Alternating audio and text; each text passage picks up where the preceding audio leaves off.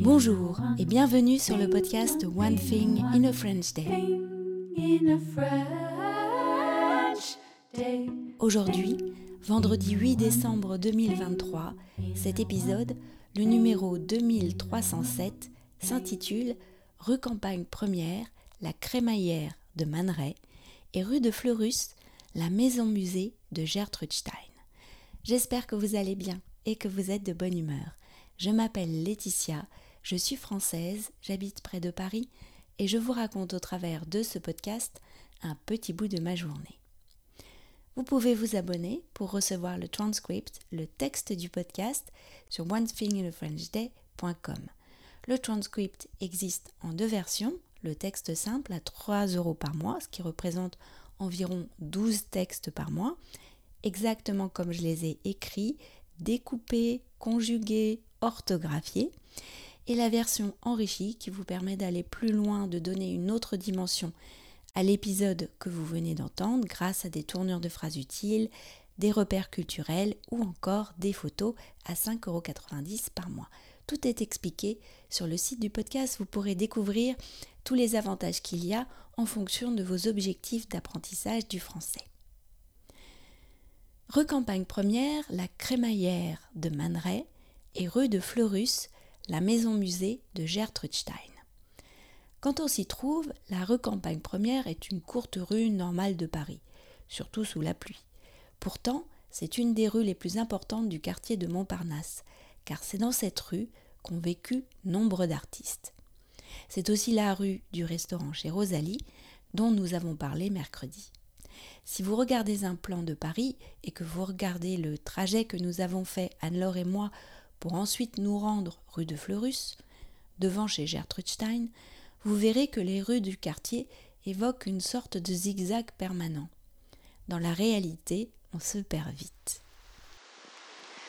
Donc nous venons d'arriver euh, rue Campagne Première et donc là on est euh, pratiquement à l'angle euh, mais tout de suite les yeux sont happés par un bel immeuble avec une façade qui a reçu un prix d'ailleurs au, au concours des façades de Paris, un immeuble qui a été construit en quelle année, tu m'as dit 1911. 1911. Et c'est là qu'habitait euh, le photographe et artiste euh, Man Ray. Et euh, il a emménagé là euh, en 1922 avec sa compagne Kiki de Montparnasse, la célèbre muse. Euh, Peut-être que vous connaissez la, la, photo, on la voit de dos avec les, les, ouvertures comme sur un, un violon sur son dos. Et donc, quand ils emménagent, ils décident de faire une crémaillère et ils font une fête incroyable où tout le monde arrive avec une bouteille de vin et puis euh, ils font tellement de bruit aussi qu'après les voisins font une pétition pour que Man Ray soit expulsé. Kiki de Montparnasse et Man Ray se disputent pendant la, crémaillère, elle lui met une gifle et tout. Et euh, et puis après, ils se rabibochent tout de suite. Il y en a qui font des singeries, qui se suspendent au, au crochet. C'est quel oh, C'est Rigaud, c'est Jacques Rigaud qui, qui, se suspend, en fait, qui monte sur la loggia et qui se suspend au crochet du plafond. Oh là là. Alors quand on voit l'immeuble là, qui est euh, sous la pluie, en plus, qui a l'air tellement sage et tout, on a du mal à imaginer euh, qu'il y a eu une fête incroyable ici, euh, enfin en tout cas une crémaillère mémorable. Oui, il est vraiment magnifique euh, avec des céramiques comme ça. Euh, euh, en forme de fleurs. Enfin, il y a vraiment tout un, tout un motif euh, sur cet immeuble. Bon, alors, si vous avez... Et puis alors on va, on va continuer. Juste à côté euh, de l'immeuble, il y a l'hôtel Istria. C'est ça. L'hôtel Istria, c'est Elsa Triolet, Duchamp. Ah oui. Qui, euh, qui ont vécu un petit moment. Elsa Triolet qui a rencontré euh, Aragon, oui. le, le, célèbre poète, à la coupole, là, pas très loin d'ici un 6 novembre à 6 h du soir.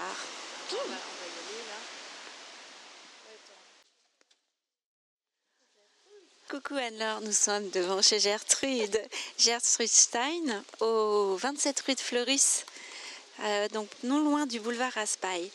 Alors tu sais que donc avec son frère Léo, ils étaient arrivés, moi je pense qu'ils habitaient la maison qu'on voit au fond de la cour, une petite cour arborée avec un jardin.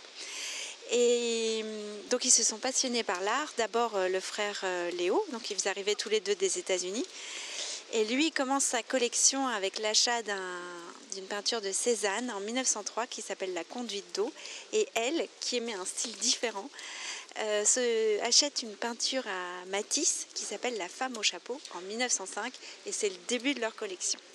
Alors assez vite, il s'installe ici, là, au 27 rue de Fleurus, dans cette maison qui avait un atelier, etc. Et les murs sont vite remplis de tableaux et tout. Et ça ressemblait apparemment à, un, le Louvre. Oui, à un musée. elle tenait salon en plus. Tu pouvais aller euh, chez elle tous les samedis soirs à 21h. Donc elle recevait des écrivains, etc. Notamment Pablo Picasso et Matisse qu'elle a fait, qui se sont rencontrés chez elle, qui s'appréciaient mais qui étaient un peu en rivalité et tout ça. Et, euh, et donc quand on, quand on arrivait chez elle, il fallait frapper et il y avait quelqu'un qui ouvrait la porte et disait qui vous envoie? Et il fallait répondre par le nom d'un des artistes qui était présent. Donc c'était une espèce de cooptation euh, comme ça. Qui t'envoie alors? Et donc elle recevait et elle était assise sous le portrait que Picasso avait peint d'elle. D'ailleurs, on voit des photos euh, sur Internet où on la voit assise chez elle avec les, murs euh, recouverts euh, de tableaux. Tu sais que hum, la légende dit, alors que Picasso a passé des heures et des heures à la, à la peindre, et 90 séances de pause. Voilà, et qu'ensuite de ça, il en a eu marre, il est parti en Espagne et, et il a fini son portrait sans la revoir à nouveau. Donc c'était son portrait favori à Gertrude. Elle trouvait que euh, au fil du temps, il, il, ça lui ressemblait toujours. Et il paraît qu'elle était assez autoritaire, euh, qu'elle ne euh, fallait pas discuter avec des gens si elle n'était n'appréciait pas. Qu'elle n'appréciait pas. Ah oui, oui, elle était assez autoritaire, en, tout cas de, ce, qu'on peut dire d'elle. Effectivement, ça n'avait pas l'air d'être une femme très commode. Ouais. Voilà. Mais enfin, c'était un personnage hyper important pour l'époque parce qu'en fait, le fait qu'elle s'intéresse, elle et son frère, enfin, le reste de sa famille d'ailleurs, aux artistes, ça a permis à, vraiment à des gens de s'en sortir financièrement. Tout à fait. Et elle a lancé des carrières. Elle a lancé des carrières, ouais. ouais. Donc voilà, on était chez elle. Il pleut toujours, c'est horrible. Ça te dirait d'aller voir une exposition de Modigliani maintenant? Oui, on va aller voir une expo parce que là, il pleut vraiment trop. Et donc, allons voir Modigliani et Paul Guillaume, son marchand. Et c'est là que tout s'éclaire pour vous. C'est en faisant la queue au musée de l'Orangerie pour aller voir les tableaux du peintre Modigliani qu'Anne-Laure et moi nous sommes fait doubler dans la queue. One Thing in a French Day, c'est fini pour aujourd'hui. Je vous souhaite à tous de passer un très bon week-end et je vous retrouve dès lundi pour un nouvel épisode du podcast à Montparnasse. À bientôt et au revoir.